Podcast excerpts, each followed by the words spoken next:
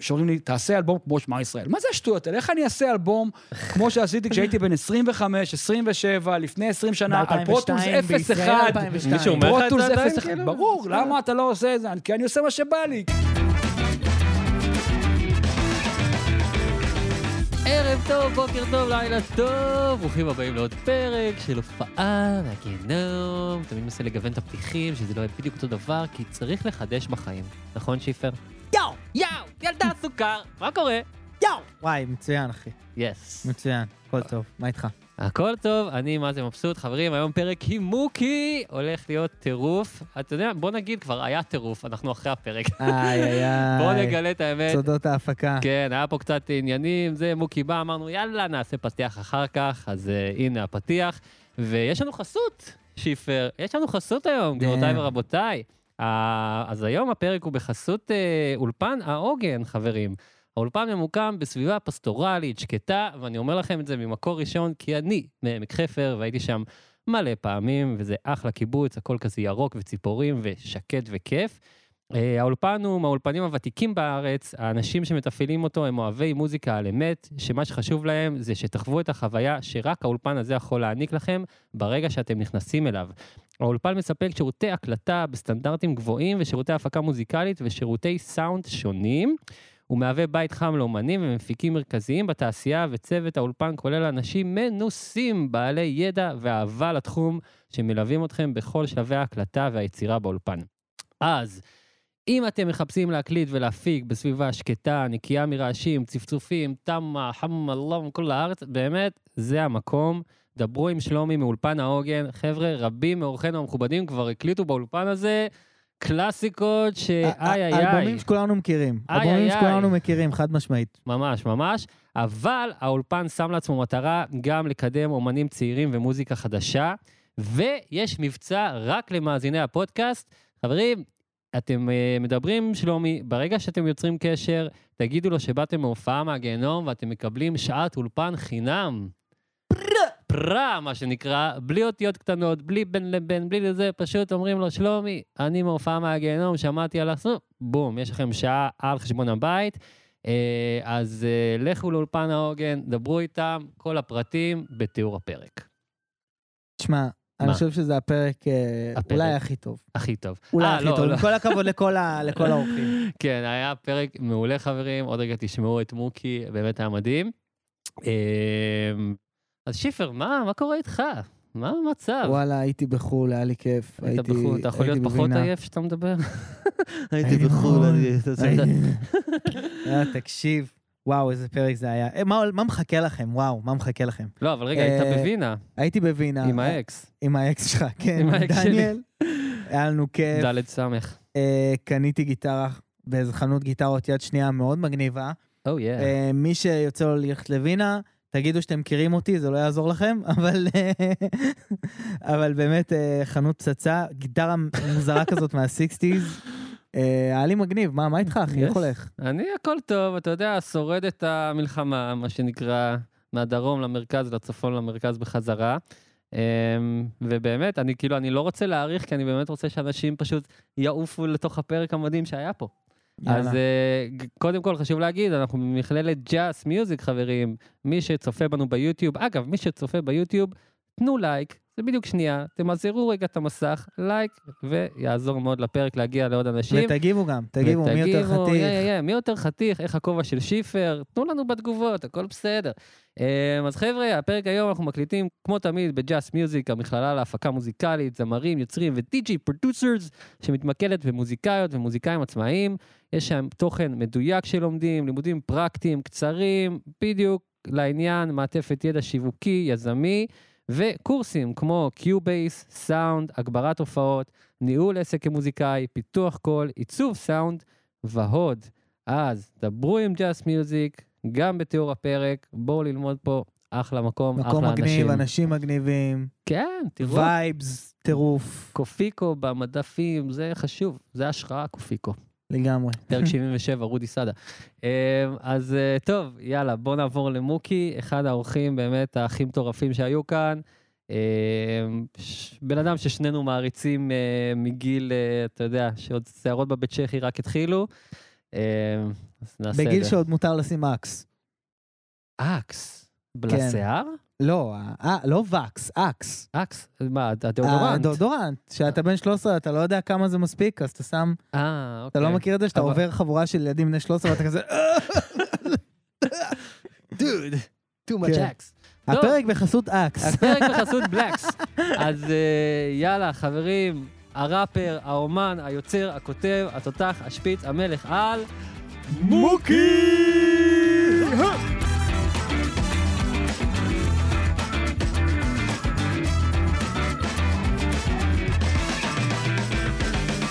כולם נקלטים? כשאתה יוצר, כן. כשאתה יוצר משהו, כן. אתה יושב מול המקלדת, גיטרה, מחשב, וואטאבר, היה מצלמות גם? ועושה את הטום, טום, פאפה דום, טום. עכשיו, עשו את זה לפניך. עכשיו, האם אתה מכיר את מה שעשו לפניך, או לא מכיר, ועושה את זה מתוך זה שאתה אומר, אבל בואנה, זה אי מגניב. ידיעה- אי ידיעה פותרת כאילו? אני לא יודע. רגע, קודם כל, קודם כל, זה- זה- זה אישו בפני עצמו. זהו, אבל, כאילו, כי זה אבל, קצת מעודד בורות. אני אגיד לך, אני אגיד...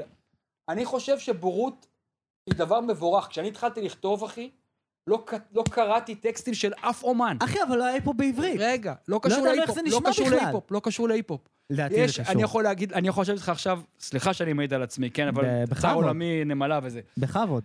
אני יכול לשבת איתך עם טקסטים שלי, להראות לך אה, משפטים תתרגל כבר למיקרופון. שכתבתי בגיל 23 או 32 או לא משנה מה, מצאתי אותם אחד לאחד אחר כך אצל דילן או אצל uh, סיזלה, ותאמין לי שלא הכרתי אותם קודם, לא. שמעתי אותם.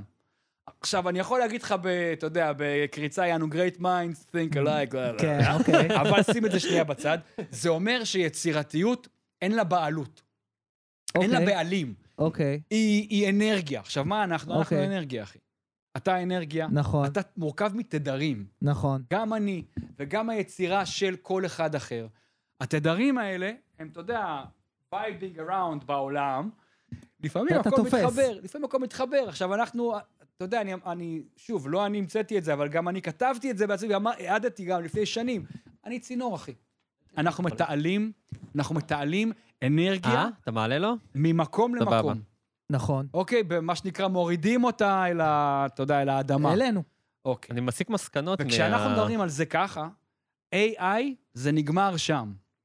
זה נגמר שם מפני שכל התדרים האלו שקיימים ואתה שוחה לך בעולם הזה של התדרים, שוחה ומדי פעם אוסף גם כאלה ומתחבר, התדר שלך מתחבר לתדר אחר, כל זה נגמר מפני ש-AI זה אומר יש קופסה, נקרא לזה, שיש בה את כל התדרים.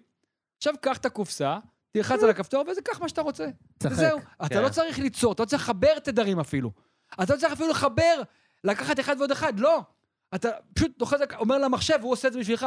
אתה לא צריך ליצור, לא כארכיטקט, הארכיטקט לא צריכים לתכנן יותר, אה, אתה יודע, פלור דיזיין. לא כאילו, הם לא צריכים. צריכים להתעסק הוא אומר, בחוזק. "אה, אה, אני צריך זה שיהיה מספיק, שיהיה חלון גדול, שיהיה אנרגיה, שהשירותים יהיו בצד הזה, שזה יהיה, וטק, תוך דקה יש לך.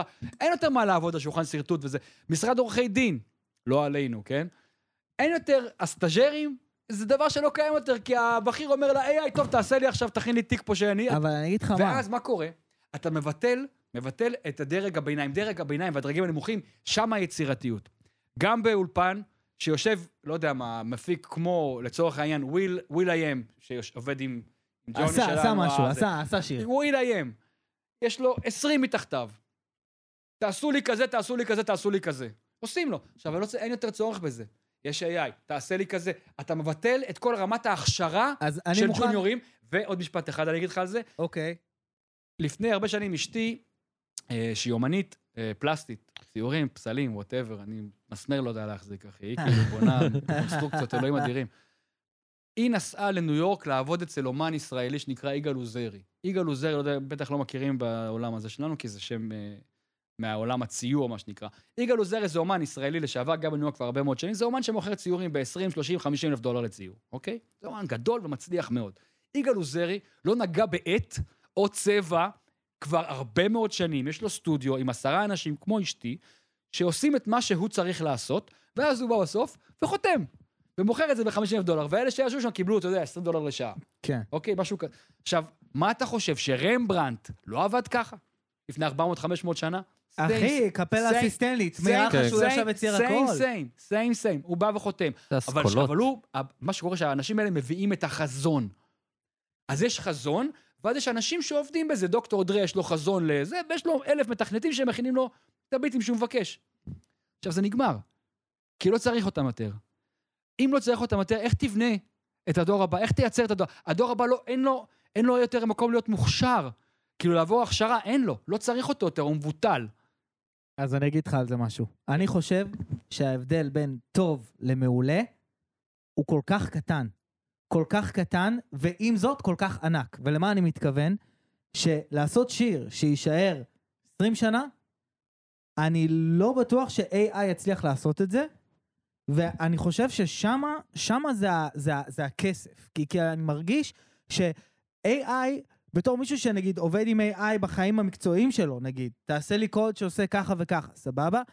הוא לא גורם לי לחשוב, והוא מבטל לי את הפונקציה הזאת, הג'וניורית, שאני צריך בשביל לגדול.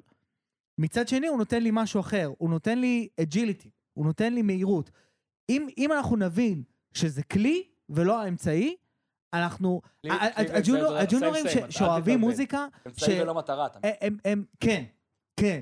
כי, כי הג'וניורים שאוהבים מוזיקה, זה אולי יהיה להם קצת יותר קשה להתפרנס. באמת, אתה, אתה צודק, וזה מכה. ואנחנו צריכים לא, לחשוב שקט. כחברה איך אנחנו אגב. לעניין הזה, אבל מי שזה בוער לו בדם, זה רק יטיס אותו למעלה.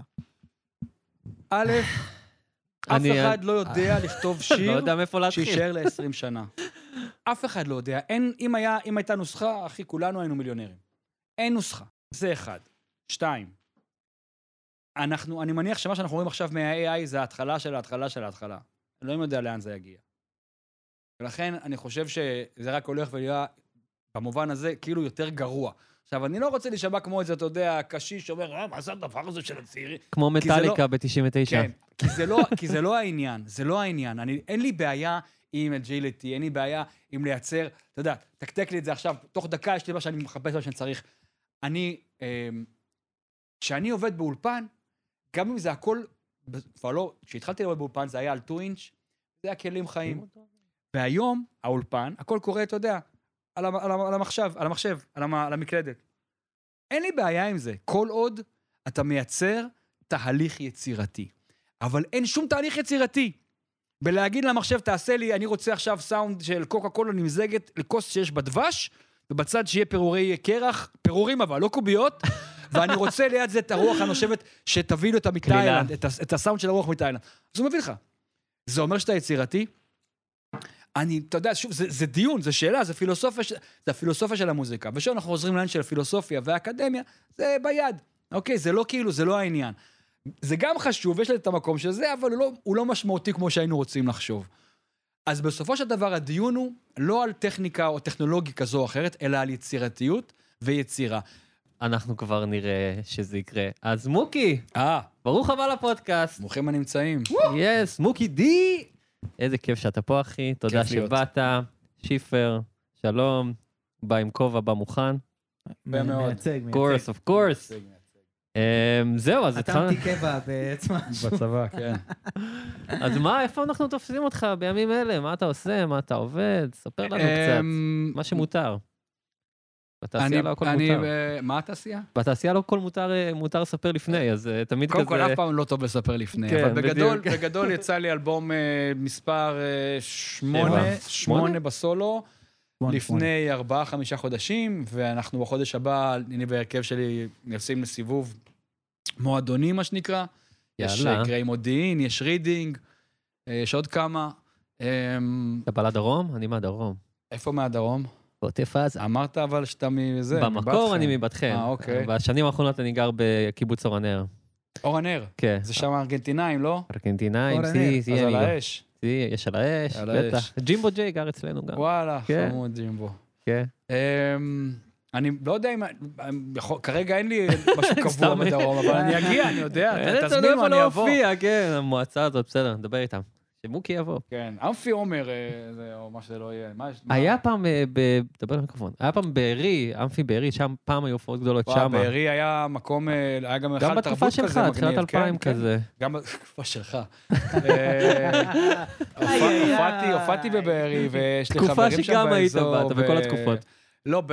יש לנו הרבה חברים בצאלים, ושב"כ, הייתה- היינו יושבים בצאלים הרבה, והיינו נגיד עושים וואי, נראה חזרות לי בבארי. ראיתי אותך בג'ם שם פעם, יכול בג'ם להיות, היו הרבה הספונטני. ג'מים, היו הרבה... נכון, עם ברי וחבר'ה. תומר מוסקת, כן. נכון, כן. אפילו ניגנתי עם הפוכית באיזה, לרגע. זה, כן. אבל אה, נראה, אולי נגיע גם לשם. כן, כן, כן. כן. אז זה מה שאני בעיקר עושה, אז זה, זה, ואני עובד על, ה, על החומרים הבאים. Yes. אבל את זה אני כבר... תשמע, את זה כבר אלבום, אי אפשר. אה, אלבום שנשמע פצצה. תודה רבה. באמת, גם אהבתי שסופר סופר מגוון, וזה כזה גם משהו שהייתי רוצה לשאול אותך עליו. שאל. כאילו, על ה... אחי, זה כל שיר יכל להיות כאילו ממש באווירה אחרת וטרק אחר, והשיר עם ברי הוא באווירה כאילו אחרת, והניבות זה באווירה פתאום יותר אה, מה שקורה היום בהיפ-הופ, ויש כאילו שירים שהם קצת יותר מה שהיה פעם, וכאילו, זה כזה... איך זה עובד אצלך התהליך? אתה אומר כאילו וואלה בא לי שיר כזה, שיר כזה, שיר כזה, מניפה, או שזה פשוט ש- קודם כל, שאלה טובה. אני, אני אגיד, אני אנסה לקצר, כי אתה יודע, שוב דיברנו על אה, לדבר על מוזיקה, אנחנו נדבר, אתה יודע, אין סוף. בגדול, אני כן יצאתי לדרך עם האלבום הזה, אמרתי, אני רוצה שזה יהיה אלבום עם כל מיני מפיקים. זו ההחלטה שהייתה לי בראש מלכתחילה, רציתי אלבום שהוא לא... כל אלבומים שעשיתי בחיים שלי זה היה להיכנס עם מפיק אחד לסרט שלנו, לאולפן שלנו, לשבת שם, אם זה חודשיים, או שנה, או שנתיים, או whatever, ובתוך הבועה שלך, ואתה עושה את הדבר שלך, ואתה לא רואה בעיניים כלום חוץ מזה, ומייצרים איזה משהו שהוא קוהרנטי. עגול, מגובה, כן, התחלה, אמצע, סוף. ואמרתי, אני רוצה משהו אחר, אני רוצה ללכת למקום שבו אני... קראתי לזה, שט בין כל מיני חופים, עוגן בכל מיני חופים עם הספינה שלי. ספינת החלל. אמ, אז נגיד, אז גם מפיקים שונים, שזה אומר בשבילי התנסות שונה, כי להיכנס לאולפן, תראה, אני כבר במקום שבו, בוא נגיד את האמת, אני מספיק ותיק, שמה שקורה, כשאני נכנס לאולפן, אני בעצם מפיק את השירה של עצמי, אוקיי? אבל, אבל, וזה אבל גדול וחשוב, המפיק הנבון ידע לגרום לך לעבוד נכון, הוא ידע לגרום לך להוציא מעצמך יותר, הוא ידע לגרום לך להגיע לקצה שלך. אמ, שזה מה שדיברנו קודם על יוסי פיין, המלך. אז, אז יוסי, עבדתי איתו בכמה שלבים, אבל השלב הכי מאתגר לא היה בהיפ-הופ נטו. זה היה כשעשיתי את האלבום עם Useless ID, שזה היה אלבום פאנק פופ, שהוא, כזה, ויוסי הפיק אותו, שיוסי בכלל מגיע שוב מהגרוב. אשכרה, עוד דברים שאני מגלה על היוסי פיין הזה, בוא'נה. זה ו- מפיק. ולמשל, יוסי בא ואמר, אוקיי, האלבום הזה צריך להיות אלבום אה, קצר, 30 או 32 דקות, עשרה שירים, 32 דקות גג. פאנק. אין הפסקה בין השירים, נגמר הטרק ומיד מתחיל הטרק הבא, אין כאילו את ה... שקט. בום, בום, בום, בלי הפסקה. מה זה כמו סט של די-ג'יי צריך להיות, אבל די-ג'יי שמנגן פאנק, אוקיי? גדול. ו- ובשירה, כל השירים, כל הלחנים שהגענו איתם לאולפן, הוא לקח אותם לפחות טון או שניים למעלה. כולם. למה? אשכרה. וזה קשה. לי. בטח. במיוחד בשלב גם שבו... ככה אתה שר גבוה, אחי, זה במיוחד, לא שאתה כן. שר נמוך. עכשיו, אני אומר לך, זה לפני 11 שנה, ש- 13 שנה כבר. וואו, 13 שנה עברו. אמ, 2010 יצא, נכון? הוא יצא קצת אחרי, אבל הוא הוקלט ב-2010, וגם ככה אני שר גבוה, כי, כי, כי הצבע של הקול שלי בגבוה, הוא, הוא מקבל את הקיק שלו. כן. ויוסי לקח את זה עוד יותר לקצה, אמר לי, "תח, אני רוצה אותך כאילו שאתה גומר, אתה גומר טרק שירה, אתה גומר להקליט, אתה כאילו, אתה, אתה מת, אין אותך. אין לך גרון. אתה, גם, אתה צריך להגיע לשם. יואו, עכשיו, זה מגניב. זה כאילו משהו שאתה, זה נגד החוקים. אתה לא רוצה להגיע למקום כזה, אתה רוצה להגיע ליום הקלטות, להקליט את כל היום ולבוא גם מחר ולהקליט אותו, אתה לא רוצה כאילו להיגמר. אבל לשם הלכנו, שזה, זה תפיסה למשל מאוד ג'מייקאית. זה למה? מאוד פאנק. בשירה, אבל היא ג'מייקאית, אם תיקח אותה למשל לבאס, זה ג'מייקה. אם אתה נכנס לאולפן בג'מייקה, לפחות, שוב, היום זה כבר אחרת, אבל לפחות כמה שנים אחורה, כשהכל היה עוד אנלוגי. אתה נכנס לאולפן בג'מייקה ואתה רואה את הטכנאי יושב על, ה... על הקונסולה, כל המחוגים, הכל על האדום, בקצה, בצד הכי שכוב, ככה. עכשיו, אם נכנס אוקיי. טכנאי מלונדון לאולפן בג'מייקה, הוא בהלם. הוא כאילו, אתה יודע, זה זה כאילו... כאילו לא עובדים נכון. הכ- לא רק לא נכון, זה כאילו אסור, אסור, אסור, אתם עובדים, אתם הורסים. אבל תשמע איך זה נשמע. זה fucking, בשום מקום בעולם זה לא יישמע ככה, זה נשמע לא יאמן, אחי. בס, אתה מקבל בום באולפן שם, אתה יודע, הטחול שלך יוצא מהאוזן, האולפן כאילו. עצמו רועד. ואז הכל נכנס. וככה אתה רוצה את זה. עכשיו, בלונדון אתה תרצה אחרת, כי זה, לא, כי זה מקום אחר וזה צבע אחר ואתה תרצה משהו אחר. אז אני אומר שוב, זה להגיע לקצה של דברים, אמ, שזו תפיסה שבעיניי זה להביא את הרגעי בתפיסת עבודה לתוך הפאנק, שזה אומר, אוקיי, בוא נעשה את זה בלי הפסקה, חד, קצר, מהיר, בום, בום, בום.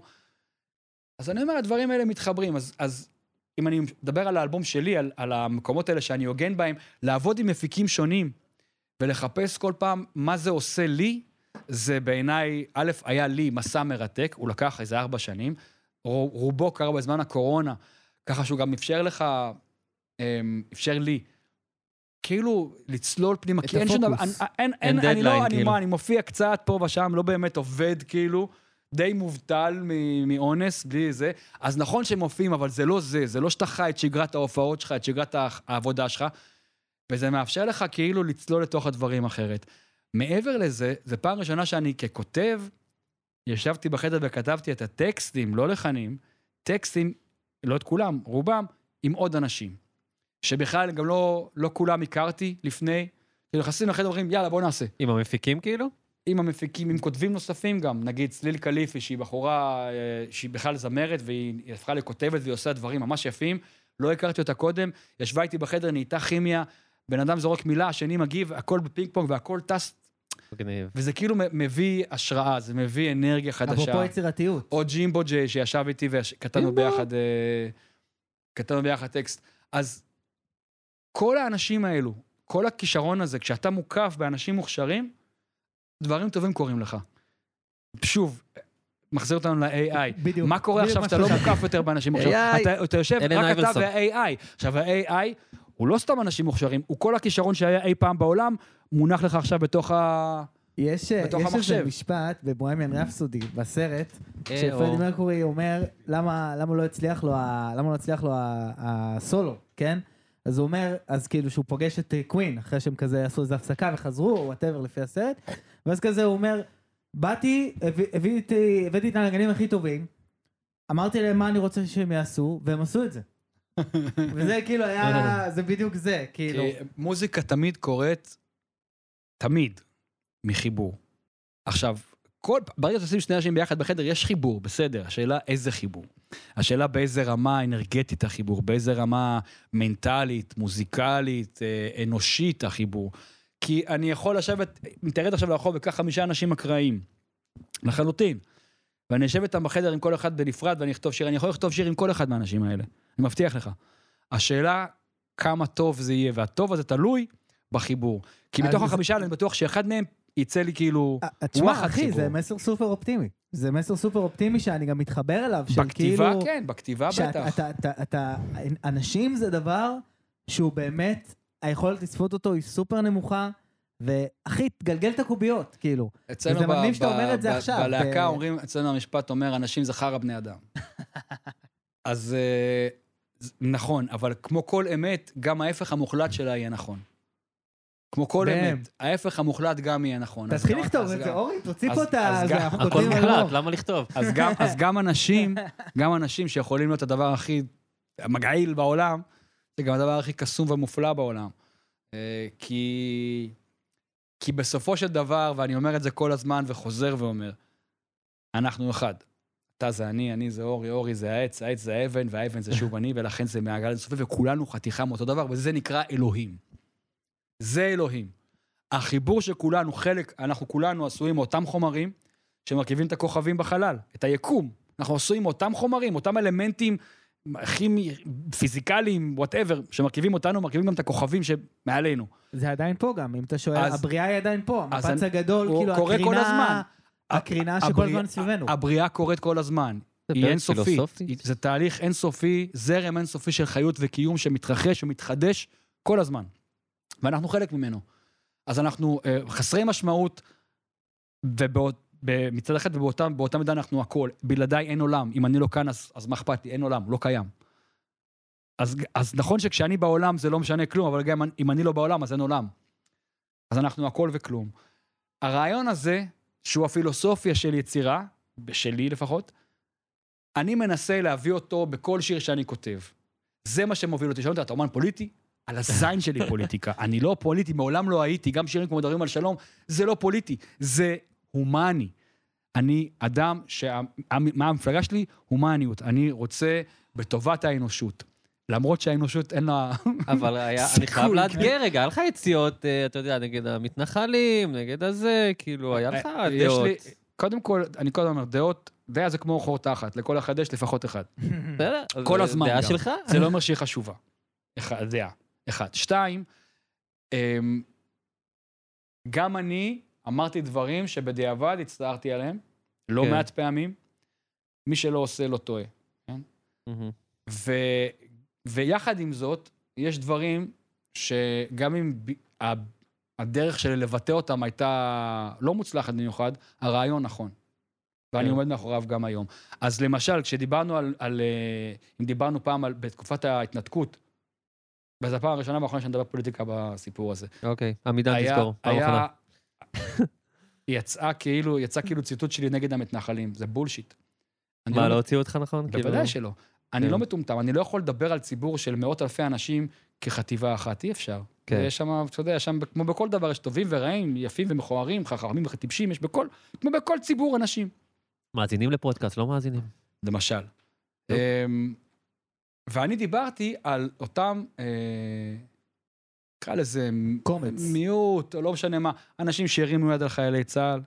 לא יודע אם אתם זוכרים, היית ילדים בטח. באותה לא, תקופה. היינו, אה, כיתה י"א, אה. הרימו יד החיילים, אה, אני לא יודע אם אתם זוכרים, אבל שמו, אה, גרמו לתאונות דרכים, שמו מסמרים ובקבוקים שבורים על כבישים, שמכוניות ייפלו ויעשו תאונות. עשו דברים אלימים, איומים ונוראים, ואני דיברתי כן. על זה. Mm. אבל העיתונאית, הכוש שלי, מה שלה, אם את? שומעת את זה.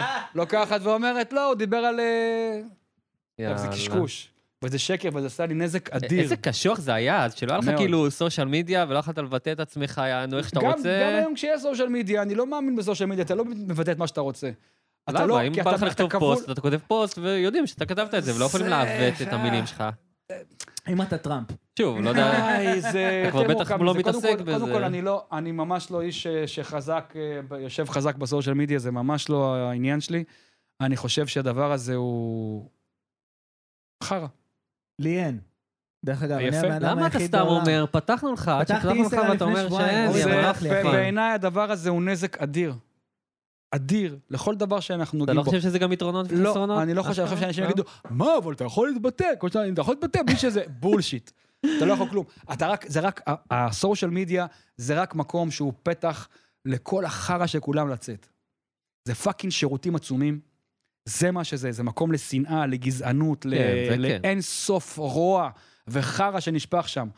עכשיו, באותה מידה, אני, אתה גם, כאילו, אוקיי, אתה אומר, אוקיי, נכון, אבל יש גם אנשים שמפרגנים.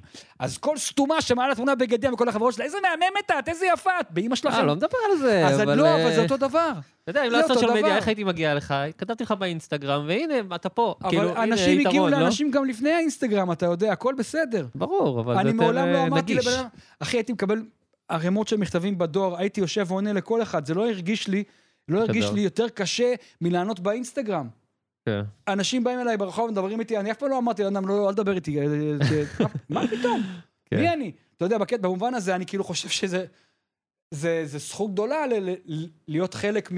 לגרום לאנשים לייצר קשר אנושי. כן. ואינסטגרם, וסושיאל מדיה, וכל הטיק טוק הזה, זה לא קשר אנושי. זה רק לשפוך חרא. אוקיי, אז אה, צוקרברג, שמעת את מוקי. האמת שכבר דיברנו על ה-AI, ושוב, אני לא יודע אם כל הנאום פתיחה ייכנס לפרק, אבל אמ, כמובן שאמרת שאתה נגד, ואתה לא... זה לא שאני נגד, זה שאני חושב שהדבר הזה הוא דורש... בעייתי. אם- אם- אם לא הוא נגביל מעמיד, אותו... מעמיד המון המון כן. שאלות מולנו, כ... שוב, בעולם היצירה. עכשיו, אוקיי, אני לא, לא, לא רוצה להיכנס לזה שוב, אני. כאילו רוצה לשאול אותך, אמ, אתה הרי היית מוזיקאי מאוד פעיל בסוף שנות ה-90, תחילת ה-2000, זה אפשר להגיד אה, אחת מתקופות השיא שלך. איך קיבלת את כל העניין של סוף עידן הדיסקים והמכירות? אה, הורדות פיראטיות, קאזה, דיגיטל, כאילו, איך זה... אני אף פעם לא חשבתי שזה כזה, זה לא כזה איש, אני חושב שגם לא גם היה לך אישו אז? לא, כי גם כשהיינו מוציאים דיסקים, אז רוב האנשים היו מורידים, צורבים. או מ- מ- עוד לפני זה מקליטים, אתה יודע, קסטות. קסטות. מה, גם בתחילת השב"כ? כאילו, 90 בוודאי, אה, קסטות, כן. בוודאי. גם, גם, ב, גם באלבומי סולו הראשונים שלי, בשמע ישראל, שמע ישראל, זה היה, אנשים צר, יותר צרבו, 2001. יותר זהו, צרבו. שם זה כבר התחיל העניין הזה של הצריבות זה כבר היה. לך את כל ה... את ה- איך קראו ה... קאזה, eMule... אה, eMule וכל הדברים האלה. נאפסטר, נאפסטר, זה ההוא, מהסרט, נכון? כן, אז, אז כל הדברים, שמטאליקה יצאו עליו וזה. כן. אתה היית צריך, ל- תראה, אי אפשר לחזור אחורה. כן. אי אפשר וגם לא צריך, ככה העולם עובד, אנחנו זזים, כאילו זה נקרא קדימה, אני לא בטוח שזה, אבל זזים. הכל. ו-on the move, אנחנו לא יכולים לחזור לדיסקים וויינילים, אנחנו לא יכולים לחזור לכתוב. מכתבים. כן, אה, נכון שתמיד יהיו אנשים ש... הנה, הווייניל עבר את המכירות של הדיסקים, כן, מדהים. אבל עוד עשר שנים, הדיסקים יהיה הדבר המגניב החדש, זה וואו, מעניין, נדפיס דיסקים מחדש, שזה, זה. זה יהיה רטרו.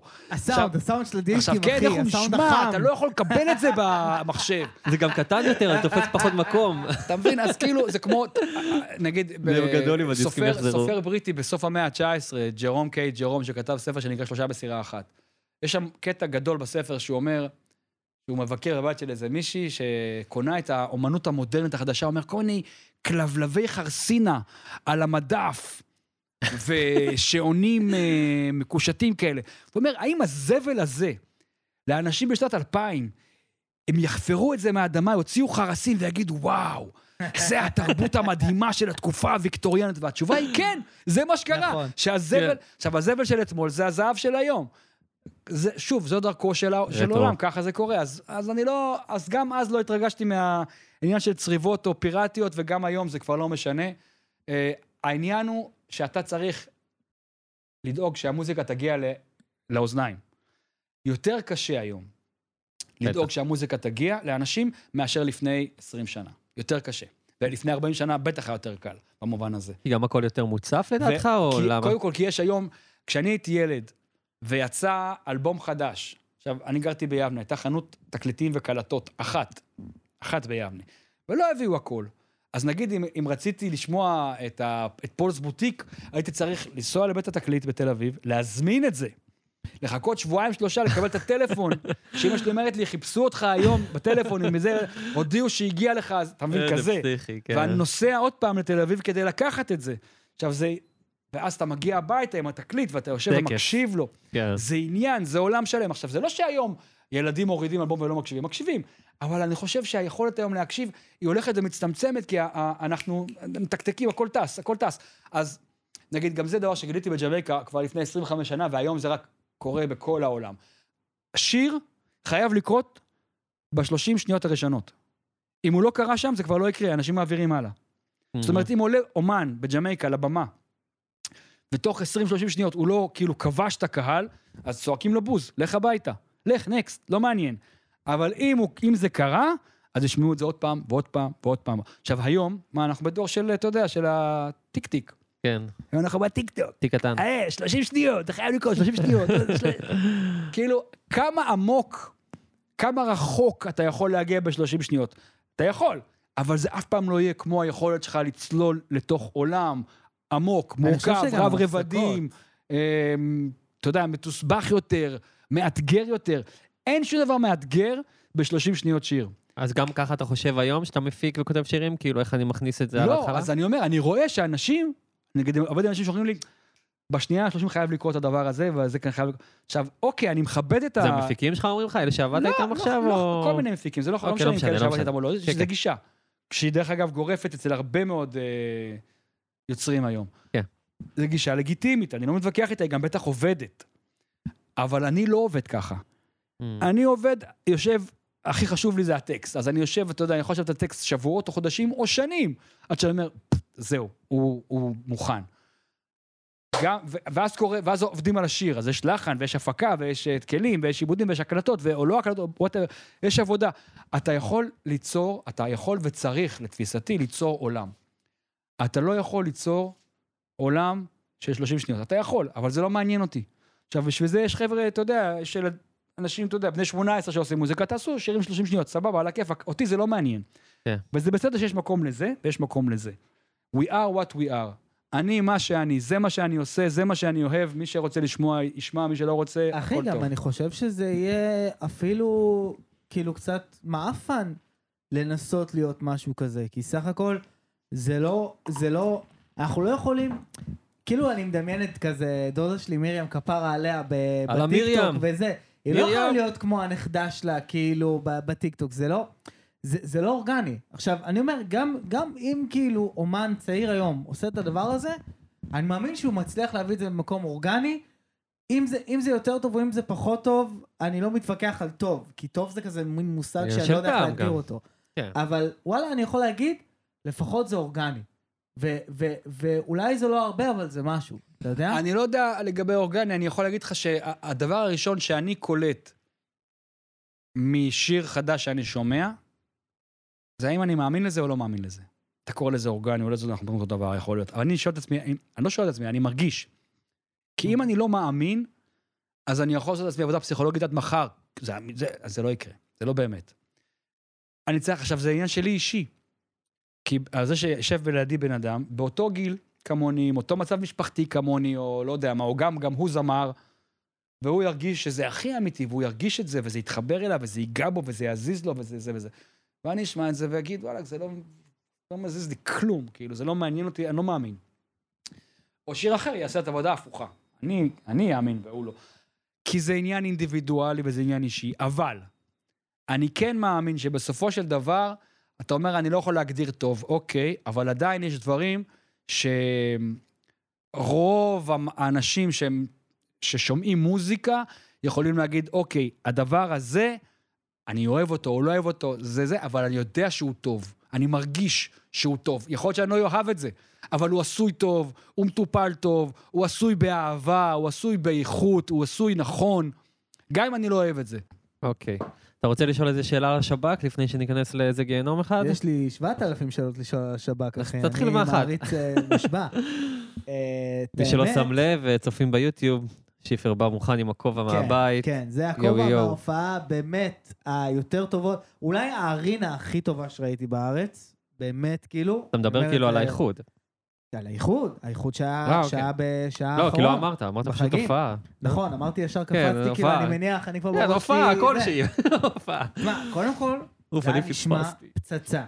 וזה היה גם כאילו לא מתפשר ברמות, ברמות כל כך אה, אה, satisfying. וכאילו, אני מודה שבהתחלה אמרתי, נו, מה שב"כ עכשיו, זה כאילו, זה לא, זה לא מרגיש טוב, זה לא כאילו, מה, מה הם קשורים עכשיו? ומה זה אכלתי? אכלתי את הכובע, אכלתי אותו ואכלתי אותו עוד פעם, כי זה היה כל כך לא מתפשר.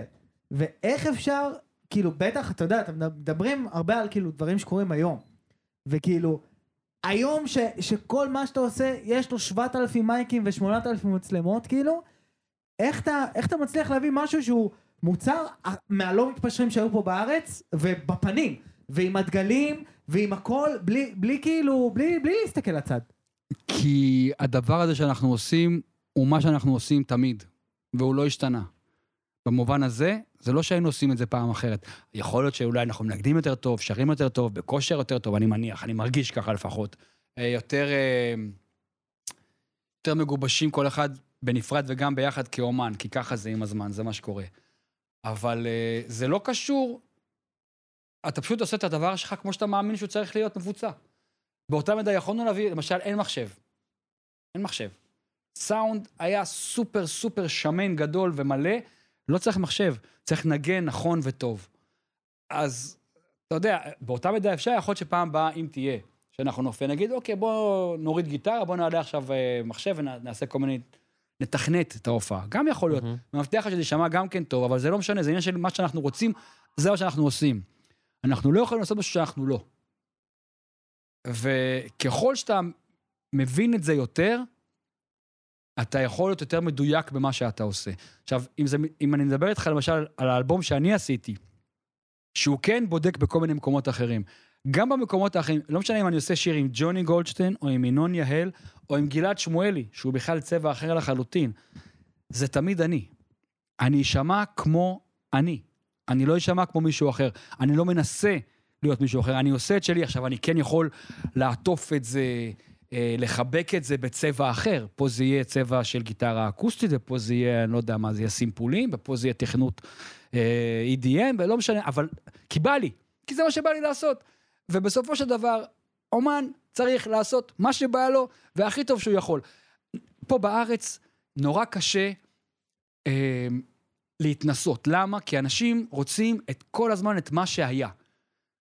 נגיד, קח את שלמה ארצי. שלמה ארצי עושה את הדבר שלו עשרות שנים. אנשים מתים על זה.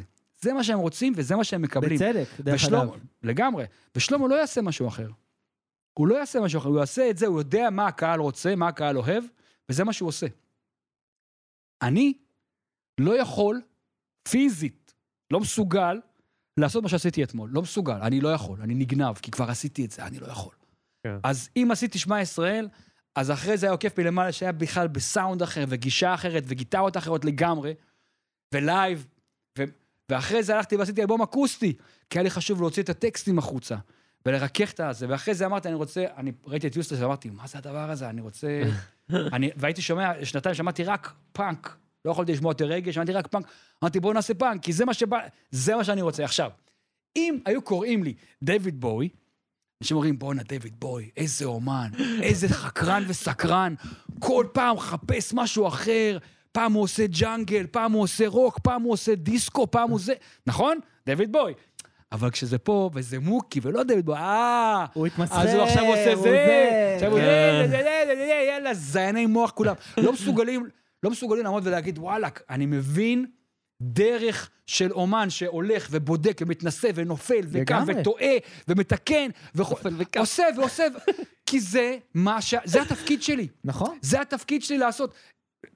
בעולם שלי, לא בעולם של אף אחד אחר, אני לא חייב כלום לאף אחד חוץ מלעצמי ולמשפחה שלי, כן? אבל, אבל אתה מבין את הכאילו אנטיתזה שההופעה הזאת הייתה סופר סופר אורגנית, סופר סופר בפנים.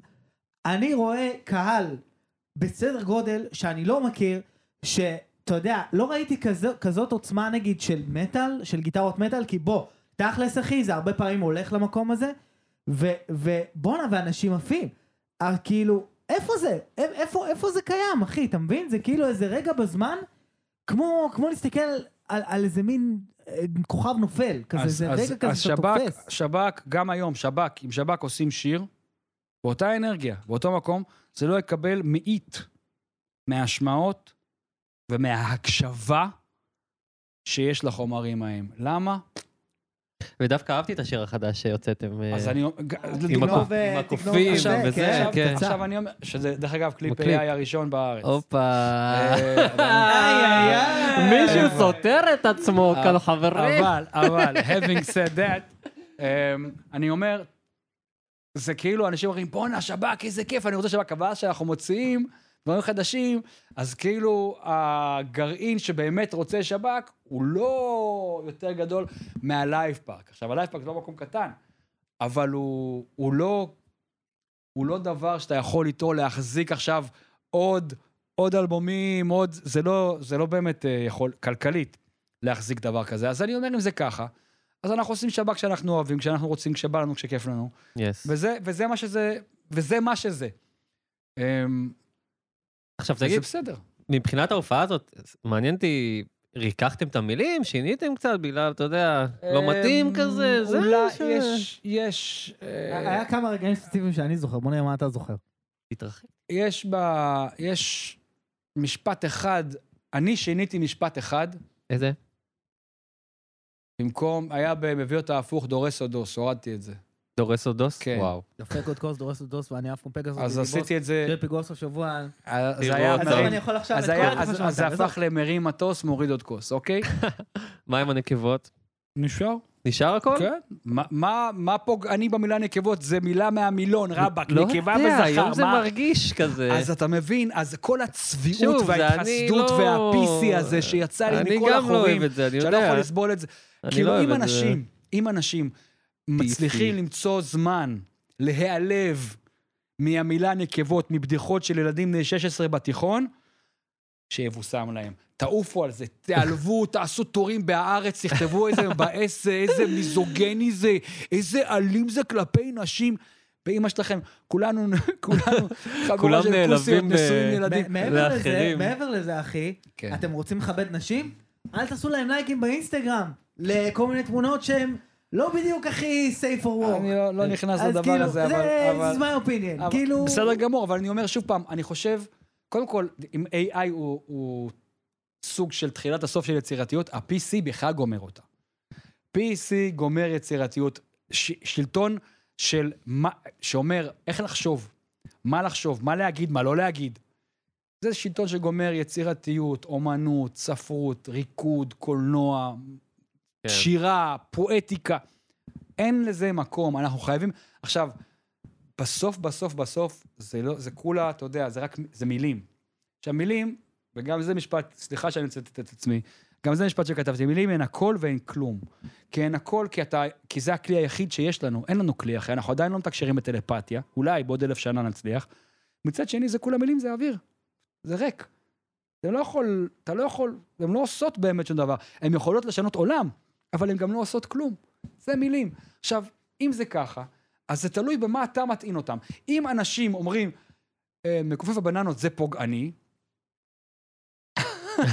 זה הזין שלי. בסדר, היום... אה, בסדר, כן. יאללה. יאללה, יאללה. אמן, אמן, אמן. טוב, אז אה, וואו, זה היה אחד ה... איך נקרא לזה? אחת השיחות לפני ההופעה מהגיהנום, הכי ארוכות שהיו פה נראה לי בפרק, אבל אז תמחק אותה. סופר כאילו? זה- איזה אל מניה. תמחק, הכי כיף בעולם, הכי מעניין איתך, אבל אה, יאללה, יאללה. בוא- בואו נגיע לאן ש... לפה, יאללה. הופעה מהגיהנום, אתה, יש לך ניסיון של אה, כמה? 20 ומשהו שנה בהופעות? כן.